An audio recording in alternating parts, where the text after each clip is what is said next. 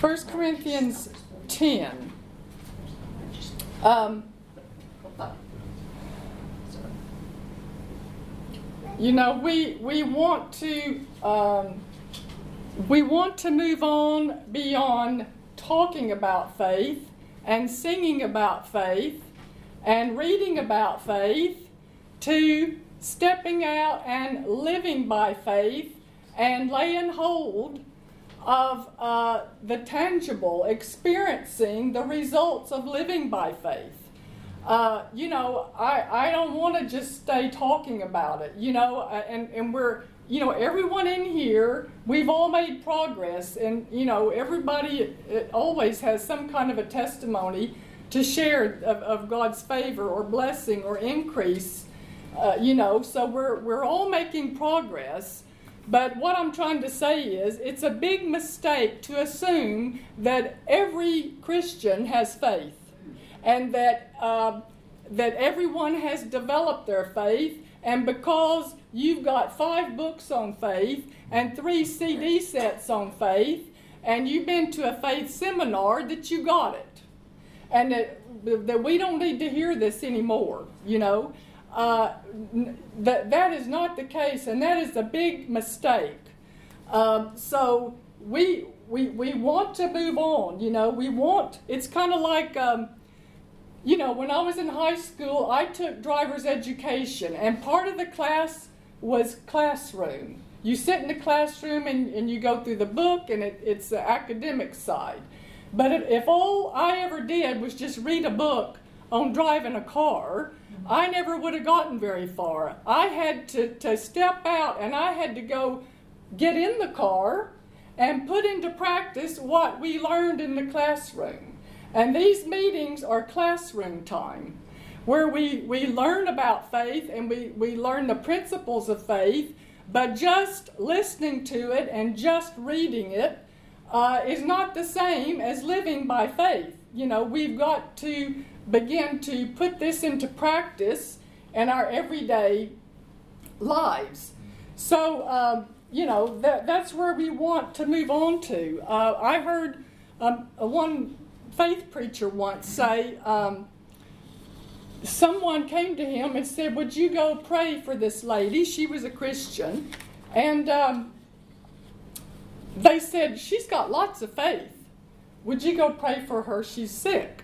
And after going to her and talking to her for a few minutes, he realized she had no faith for healing.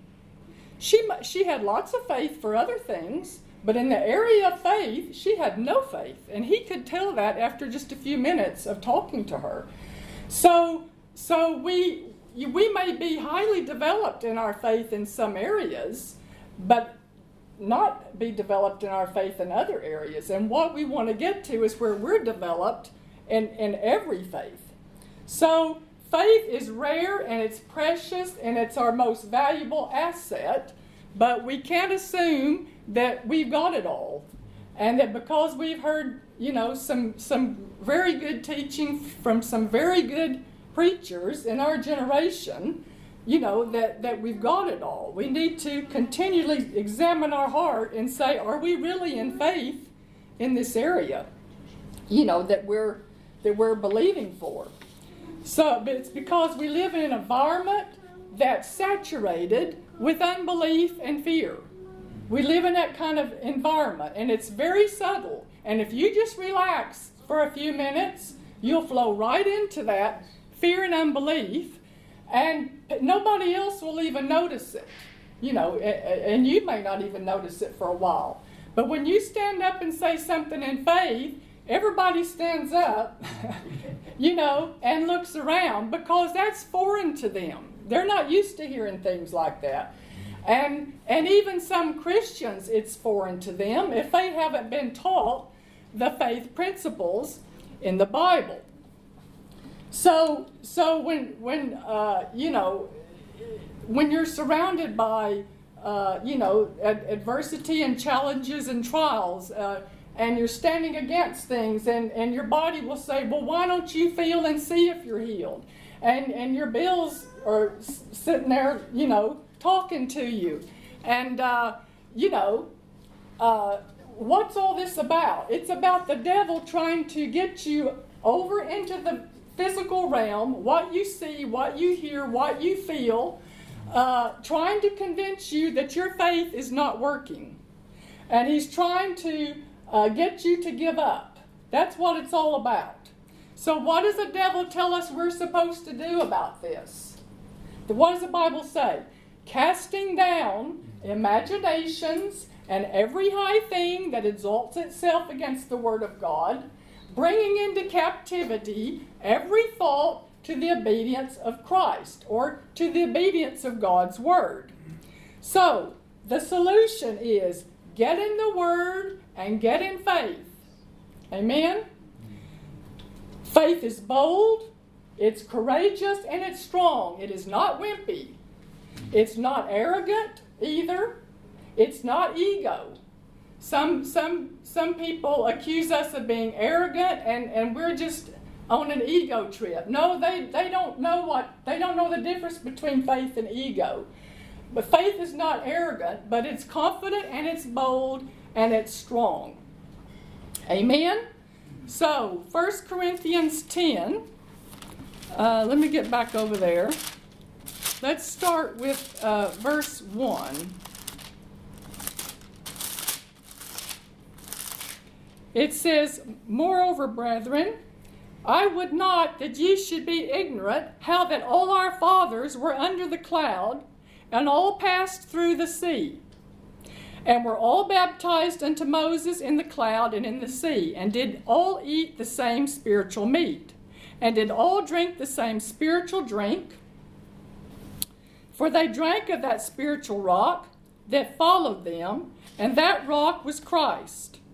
But with many of them God was not well pleased for they were overthrown in the wilderness. Now, these things were our examples, to the intent we should not lust after evil things as they also lusted. Let's go down to verse 11. Now, all these things happened unto them for examples, and they were written for our admonition. So, why were these things written? About the Israelites in the Old Testament, why were those things written for us? Why has this been recorded for us? Examples, amen, for our admonition. For our admonition. And the word admonition has two components warning and instruction. It's actually, in the literal Greek translation, is warning through teaching and instruction. That's what admonition means. So, the word examples here, that's not exactly a word we use anymore. It's an old, uh, you know, old English word. But in my uh, Bible, over in the uh, margin, it says types. Uh, types or a copy, it also means a copy or a pattern uh, or a model. So, so uh, these these Israelites in the Old Testament were an example for us, or a copy, or a model. Um, what examples of what we are to do, examples of what we're not to do, examples of faith, and examples of unbelief. So these have all been recorded for us for our instruction and our warning. So let's go over to Numbers 13. If you want to give this a title, you can t- call it Entering the Promised Land. Numbers 13, 1. And the Lord spake unto Moses, saying, Send thou men, that they may search the land of Canaan, which I give unto the children of Israel. Notice he didn't say, I'm going to give it to them. He said, I'm giving them. I give them. So Moses chose 12 men. Each of these men were leaders of thousands of people. And he said, Go survey the land. And God had already told Moses that he was going to deliver his people out of Egypt for the express purpose of bringing them into this land. It's a land that God had personally handpicked just for them. God said, This land is not like the one you just left in Egypt. The one in Egypt, it was not your land, it belonged to somebody else. You had to hold water to, to, to water your crops. You had, it, was, it was toil. Uh, he said, This land, I'm going to bring rain. I'm going to bring just the right amount of rain at just the right time. I'm going to give just the right amount of sunshine at just the right time. It's got forests and vineyards and streams, and you're not going to be working for somebody else. It's going to be yours. So, what is this a type of? It's a type of our promised land. It, it, if they had a Canaan land in the Old Testament under the Old Covenant, we have a Canaan land under the New Covenant. And just like God had a better place provided for them other than the wilderness, God has a better place provided for us other than the wilderness. This is not a type of barely getting by from paycheck to paycheck. That's not what this land is describing. The plagues on Egypt, the, the splitting of the Red Sea, the water out of the rock, God flew in quail without an airplane every day. All of this was leading up to them going into this land. So God said it was good. Send some men over there. Go bring back some samples. Find out who's there and what's there. All they knew was that God said it was good and it was theirs. That, that's all they knew. Verse, let's go over to verse 23.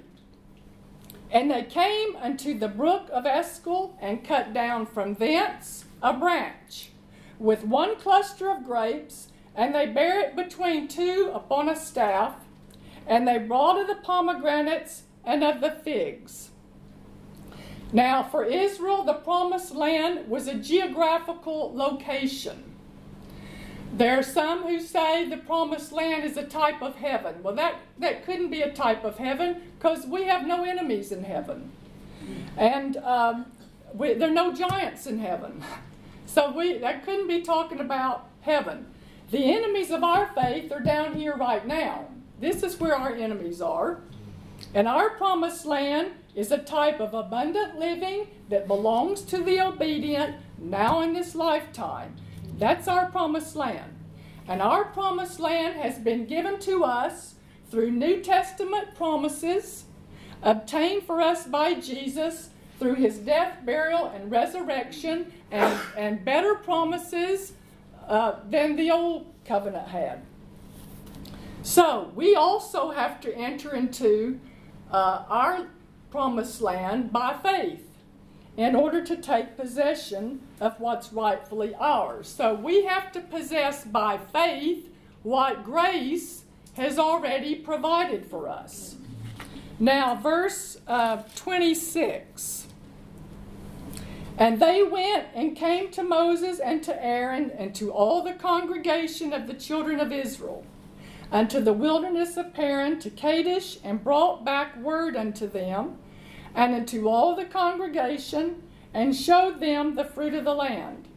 And they told him and said, We came unto the land whither thou sentest us, and surely it floweth with milk and honey, and this is the fruit of it.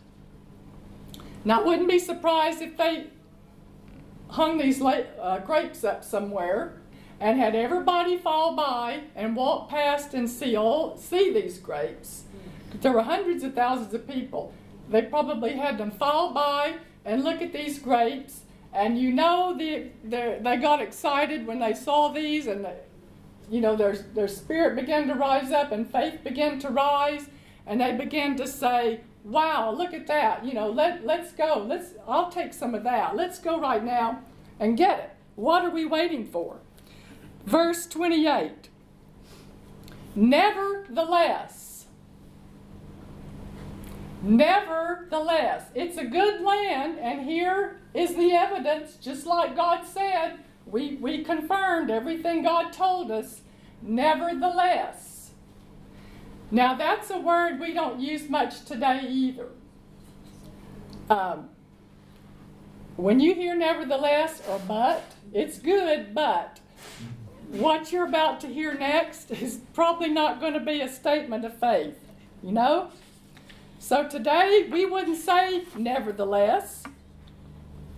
It's good and it's large, but it's just like God said. However,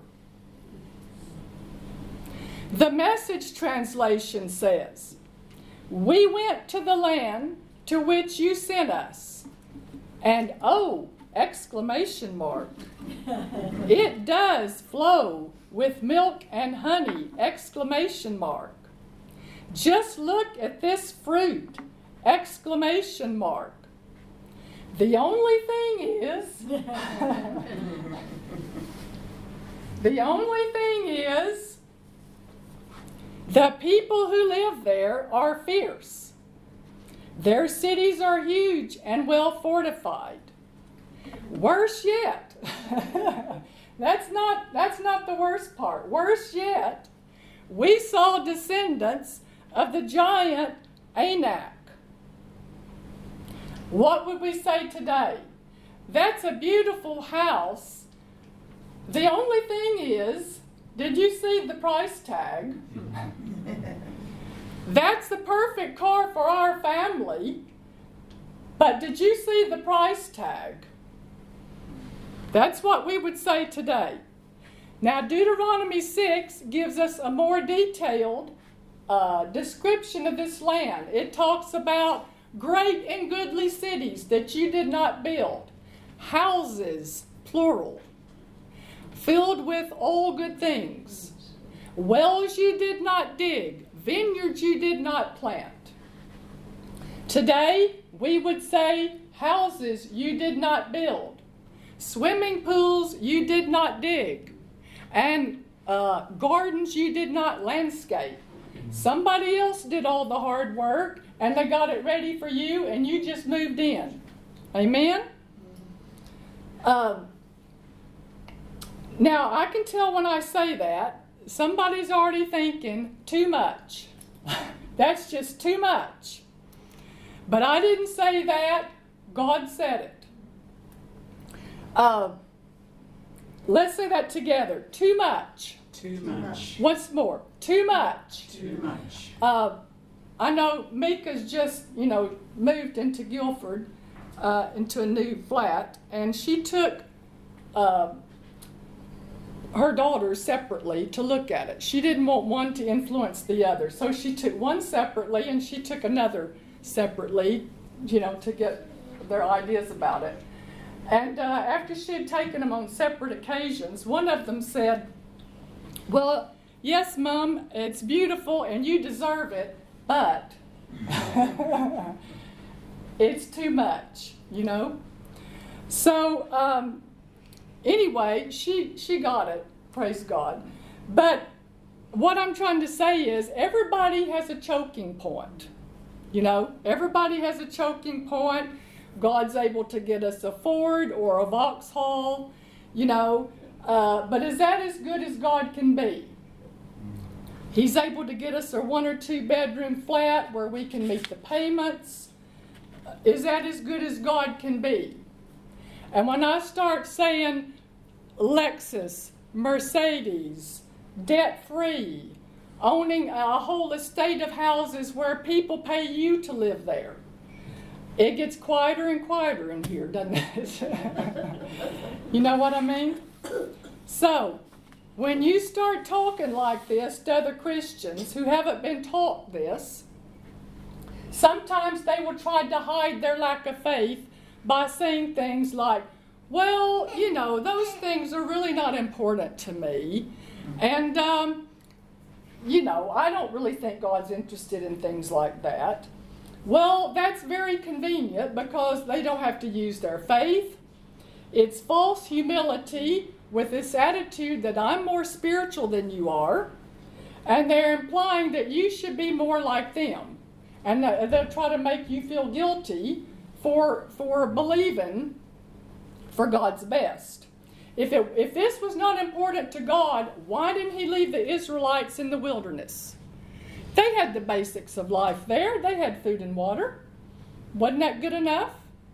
No, He didn't want them to stay there. Actually, if you go ahead and read the rest of this story, He got very angry because they refused to leave there and go to the abundant land He had already provided for them. So, so He had already provided a land of too much. Let's say that together. Too much. Too much. Amen. So we need to stop looking at the price tag and start looking at and meditating on what the Word says. This same group of people in Psalm 78, they said, Can God provide a table in the wilderness? He brought water out of a rock. Can He also provide uh, meat and bread? And it says they limited the Holy One of Israel. How did they do it? With their words. It was too much. They, they had already seen water coming out of rock, but can God provide bread and meat as well? God's ability is not in question. God's ability is not in question. Our faith is what's in question. Our faith or lack of it is what puts the limitations on God. There is no limitation on God. They said this land is good and it's ours, yet hundreds of thousands of people refused to believe it. Now, Paul said um, these things were our examples. Are there Christians today refusing to believe how good God is. Yeah.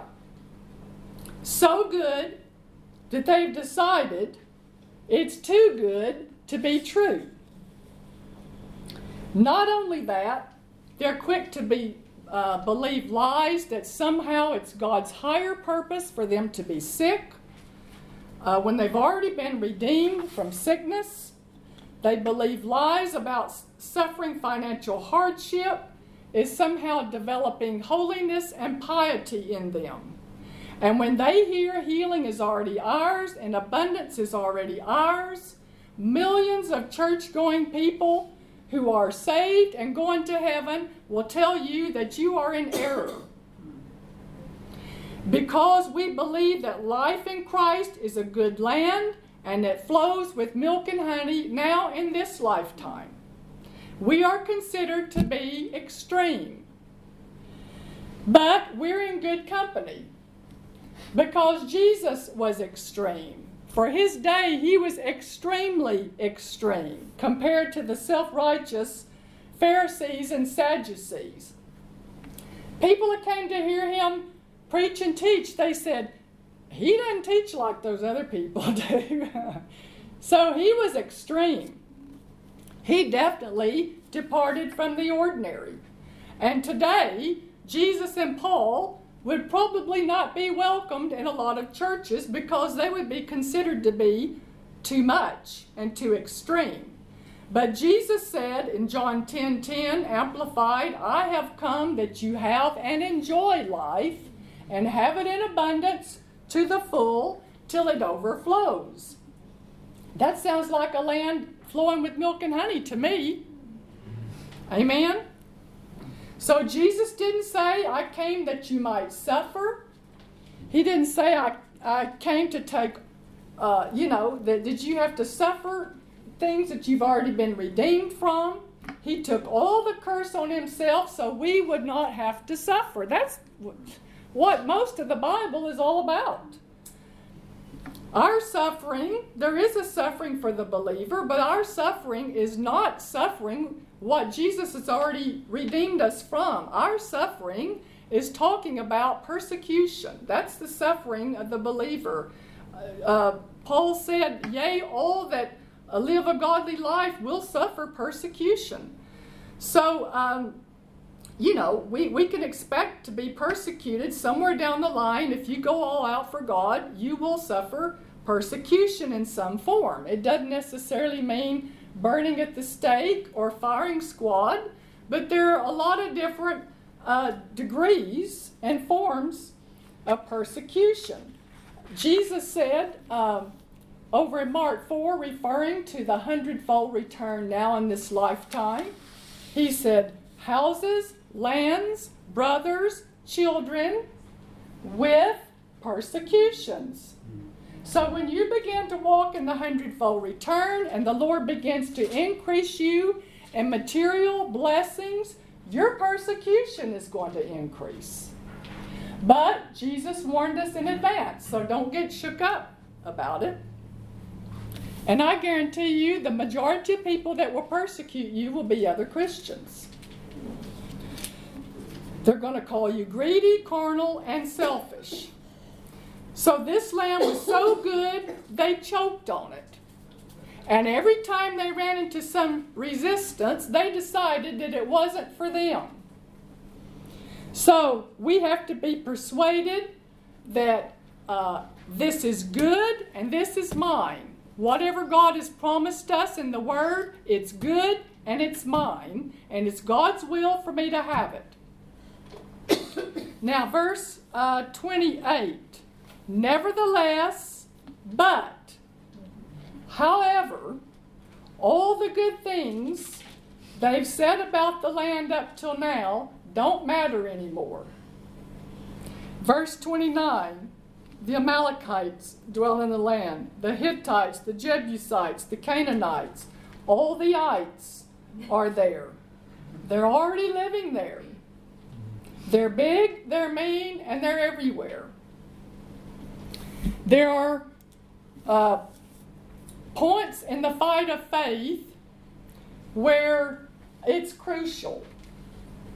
Uh, when you first hear a negative report, when you first hear a negative report, your mind will be bombarded with fear and all kinds of negative emotions coming at you. And the first words out of your mouth can either make it or break it. You can either win the battle right there or you can lose the battle right there.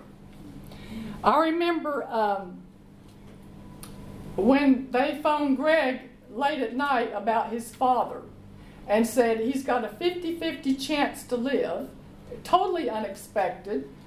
And actually, it wasn't even 50 50 because 80% of those people don't uh, survive that.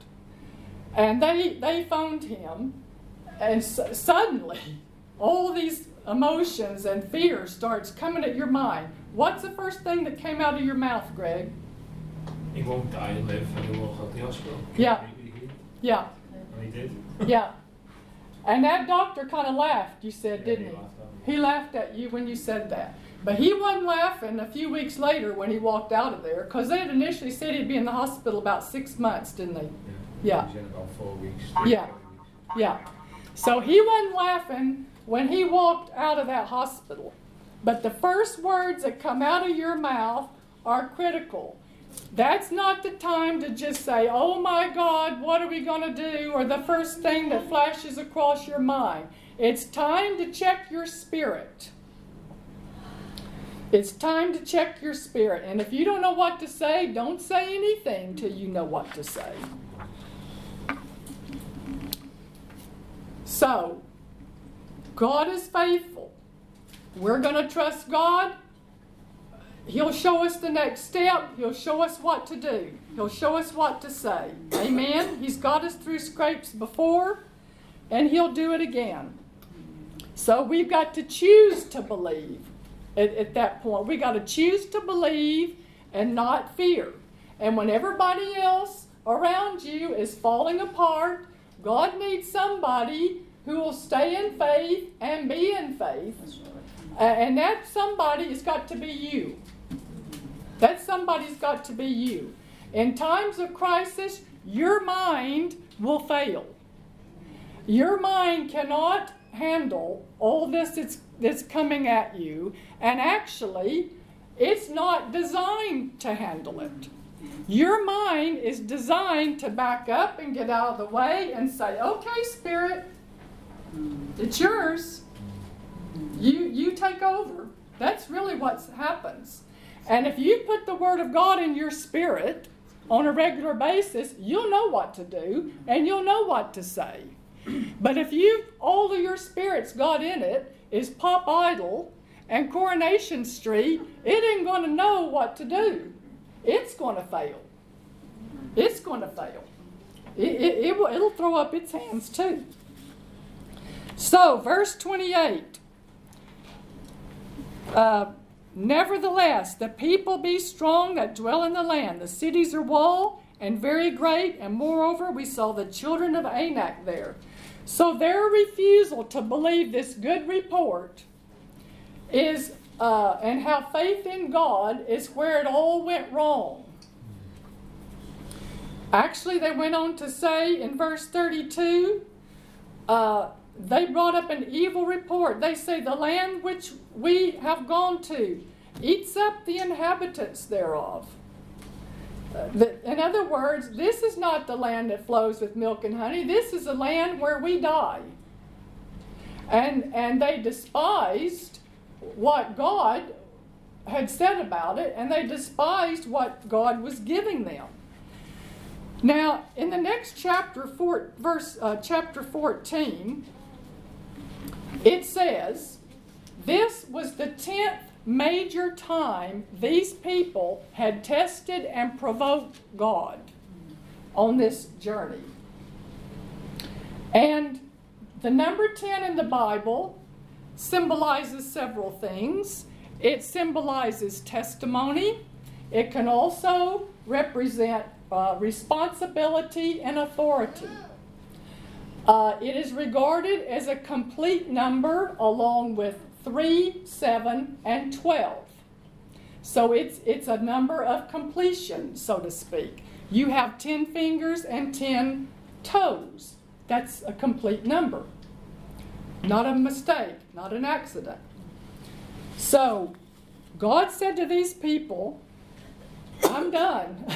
I'm done with this group. This is it. This is the last straw. I'm finished. Why? Because God wasn't merciful or long suffering? Of course not. I mean, He was very merciful. He was very long suffering with these people. I mean, boy, did they put him to the test. But he, he, he was very long suffering and merciful. And whether they tested him 10 times, 25 times, or 80 times, the thing is, God knew they were always going to react the same way. They were never going to change. And that's why he said, This is it.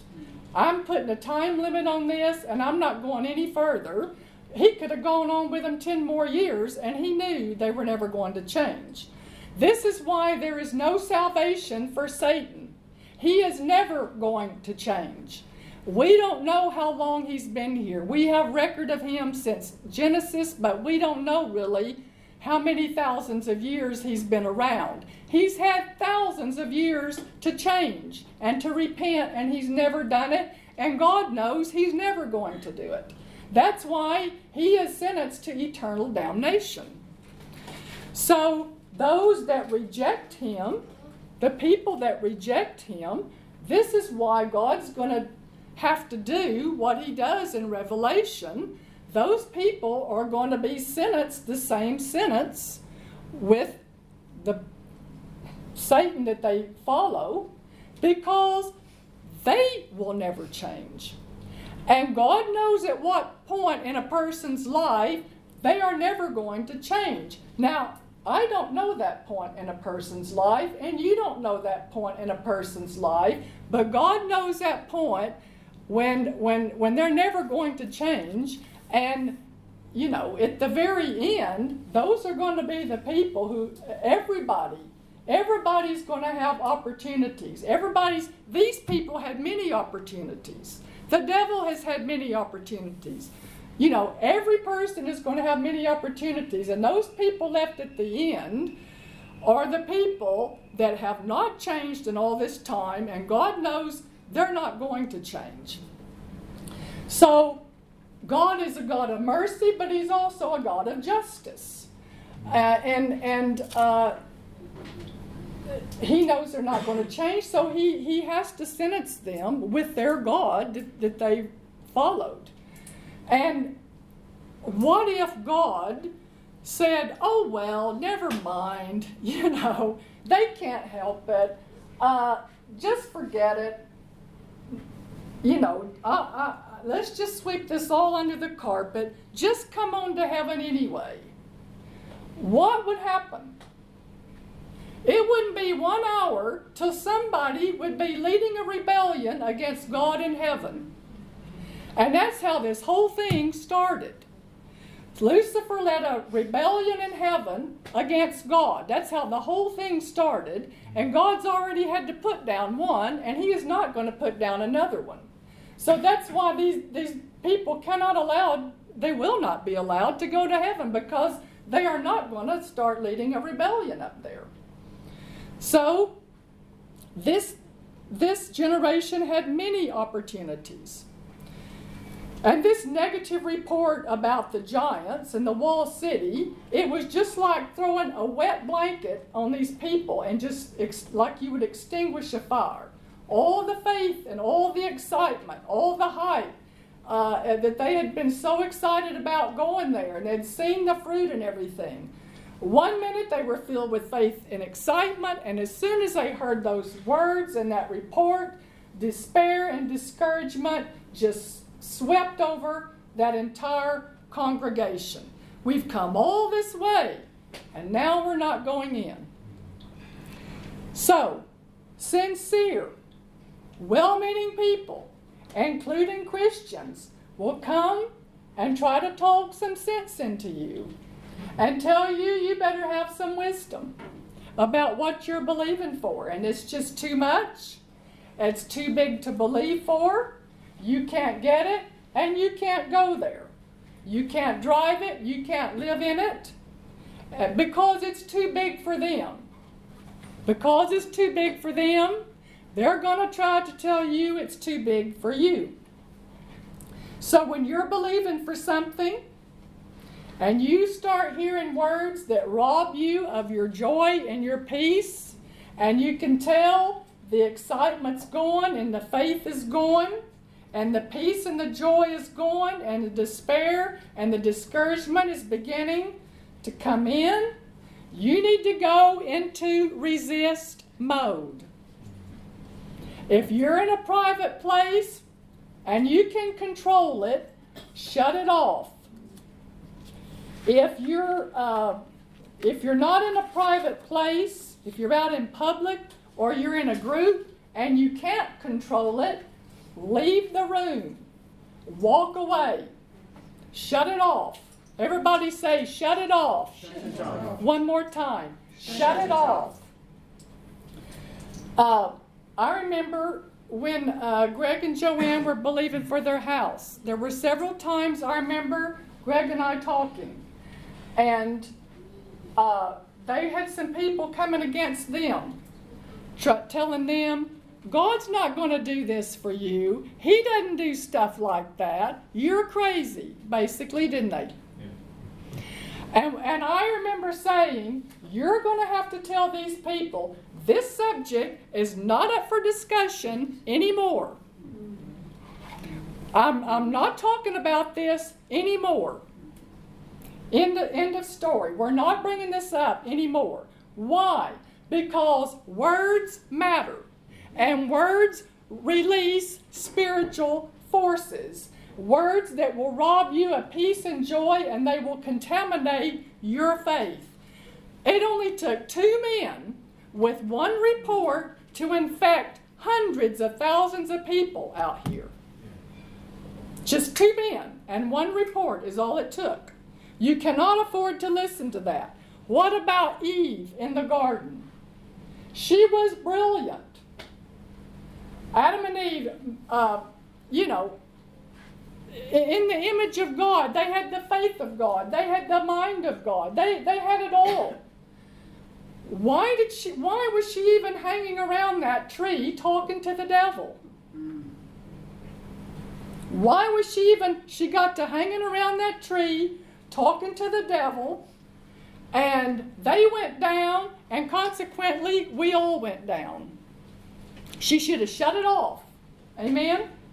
She, she, she, she didn't even need to be listening to the devil. Write this down. Reasoning is the part of the intellect that creates unbelief. Reasoning is the part of the intellect that creates unbelief. So when you start hearing these negative people start coming at you with these negative words and, and they're trying to throw the wet blanket over you and, and, and quench your faith and, and you, you sense your faith and excitement leaving, first of all, shut it off.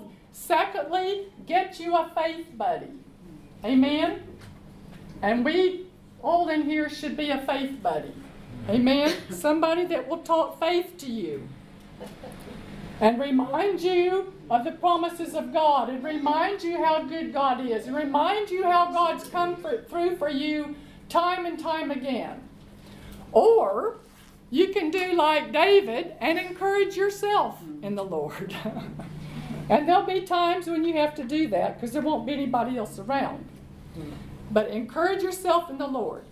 Verse 30 And Caleb stilled the people before Moses. At first, there was this atmosphere of excitement and joy among them when they heard this good report. And after the negative report, now there's rumbling throughout the congregation and there's negative talk and there's fear. And and you know you, you mean we're not going and we've been through all this for nothing. And and so caleb had to quieten the people down. Hush. And he said let's go now and possess it for we are well able to overcome it. Now that's a different spirit from the other report that's a different spirit. If they had gone in, if they had gotten up right then, like Caleb said, and gone in, I can guarantee you the fear of God would have fallen on those giants and those enemies over there. They would have dropped their weapons and they would have run off. They never would have had to shoot a bullet, they never would have had to throw a spear. The, the fear of God would have fallen on those people. And Joshua goes on to say in chapter 14, he said, Their defense is gone for them. They're a piece of cake for us. Don't fear. He, that's basically what he said. And we know from the story of, about Rahab, when they spies, uh, when they sent the next time, the next time they went to spy out a place, uh, Jericho, Joshua got wise. And he remembered this first set of spies that were sent out. They were sent out publicly and they brought back a public report. This time he sent two. Wait, was it two? I don't remember how many he sent. I don't remember how many spies he sent, but he sent them secretly. They went in secret and they came back and they brought a secret report. They didn't tell everybody. so he said, I'm not making that mistake again. So so, um, and, and, Rahab told, the, told them when she took them in her house, she, she said, People here are terrified of you. They've been hearing about you a long time. They heard about God with you and a cloud in the, uh, in the day before you and a, a fire at night. They heard about you. We've heard about you crossing the Red Sea. People here are scared of you. They weren't they weren't fierce and mighty. They were already shaking in their boots. They could have taken them. They could have taken them immediately, but because they didn't go immediately, the 40 year delay gave the enemy time to prepare for them. They had a 40 year time of preparation to get ready for them coming. So they had a much more difficult battle. They did have to fight when they went in there because they were ready for them.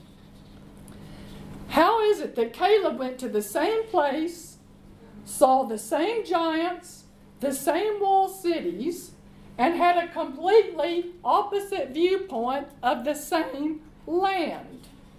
He said, We are well able.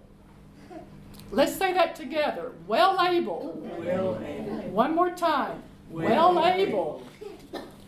How is it that, that two people can witness the same thing and have such totally complete opposite viewpoints? Well, there are people who uh, worry a lot and they talk about their problems a lot and they look at other people uh, and they think, man, those people never go through anything. I mean, they just must float through life. They never have any problems, they never have any adversity. No, that's not the case at all. Those people just don't talk about it all the time. They just don't talk about their problems all the time. They have the same challenges, they go through the same things.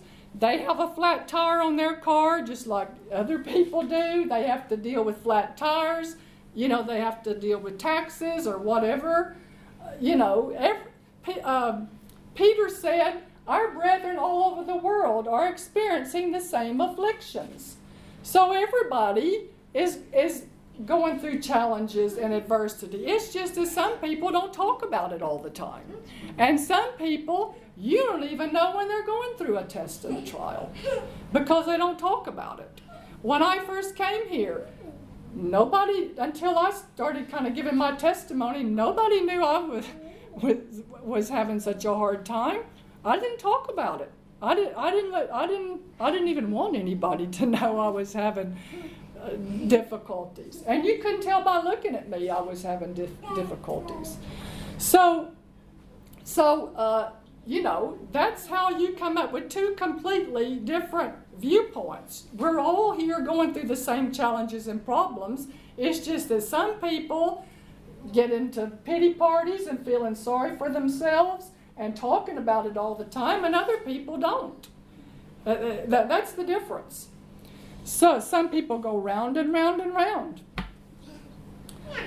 So out here in, in this situation, hundreds of thousands of people, they ganged up on Caleb and Joshua. I mean, you're talking about outnumbered. They, they ganged up on them. Yet, they did not allow those hundreds of thousands of people to contaminate their faith. And for 40 years, they did not allow those people to contaminate their faith. Now, that was a job. That was a job. Now, this generation's unbelief, they did hinder and delay the whole group from going in. The whole group had to stay behind because of this one group's unbelief. So, in that sense, Joshua and Caleb had to suffer the delay along with everybody else in the group. But their personal faith was never they, they never allowed the fear and the negative talk and unbelief to contaminate their own faith. They were faith buddies. They, they reminded each other. You remember when we, we went over there, and you remember that, that land we saw near that mountain. That's going to be mine. I'm claiming that. I'm claiming that all that land and that stream. They talked about what they saw. They, they reminded each other. Uh, and, and encouraged each other not to give up for 40 years. You want to talk about, you want to talk about, uh, you know, could they have quit during that time? Sure. What if they had gotten bitter and angry at this bunch over here that's holding everybody back and they're holding me back? they're holding me personally back. I got to wait on this bunch uh, you know, what if they would have got bitter and angry about it? Their faith would have started going down the drain. That's what would have happened. They would have gotten depressed and they would have gotten frustrated, but they did not allow that to happen. So when somebody asks you how you're doing, you say, well able. Amen? I am well able. That's going to be our code for the day. Amen? That's the, the faith buddy code for the day. I am well able. Now, here in the classroom time, it's easy to say amen.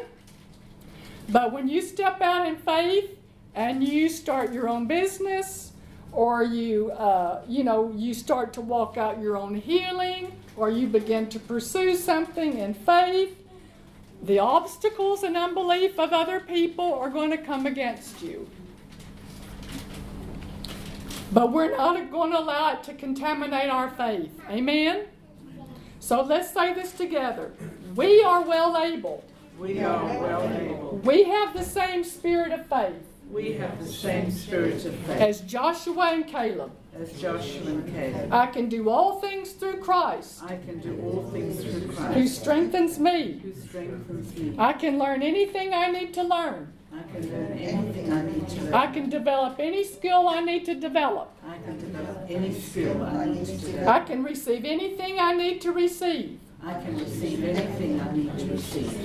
Father, open my eyes Father, open my eyes to see things I have not seen to see things I have not seen. in these examples. In these examples, I want to know I want to know where I've been in unbelief. where I've been in unbelief. I want to know I want to know what real faith is. what real faith is. I'm your student. I'm your student. I'm your disciple. I'm your disciple. I ask you for it. I ask you for it. I believe I receive it. I believe I receive it. In Jesus' name, In Jesus' name. amen.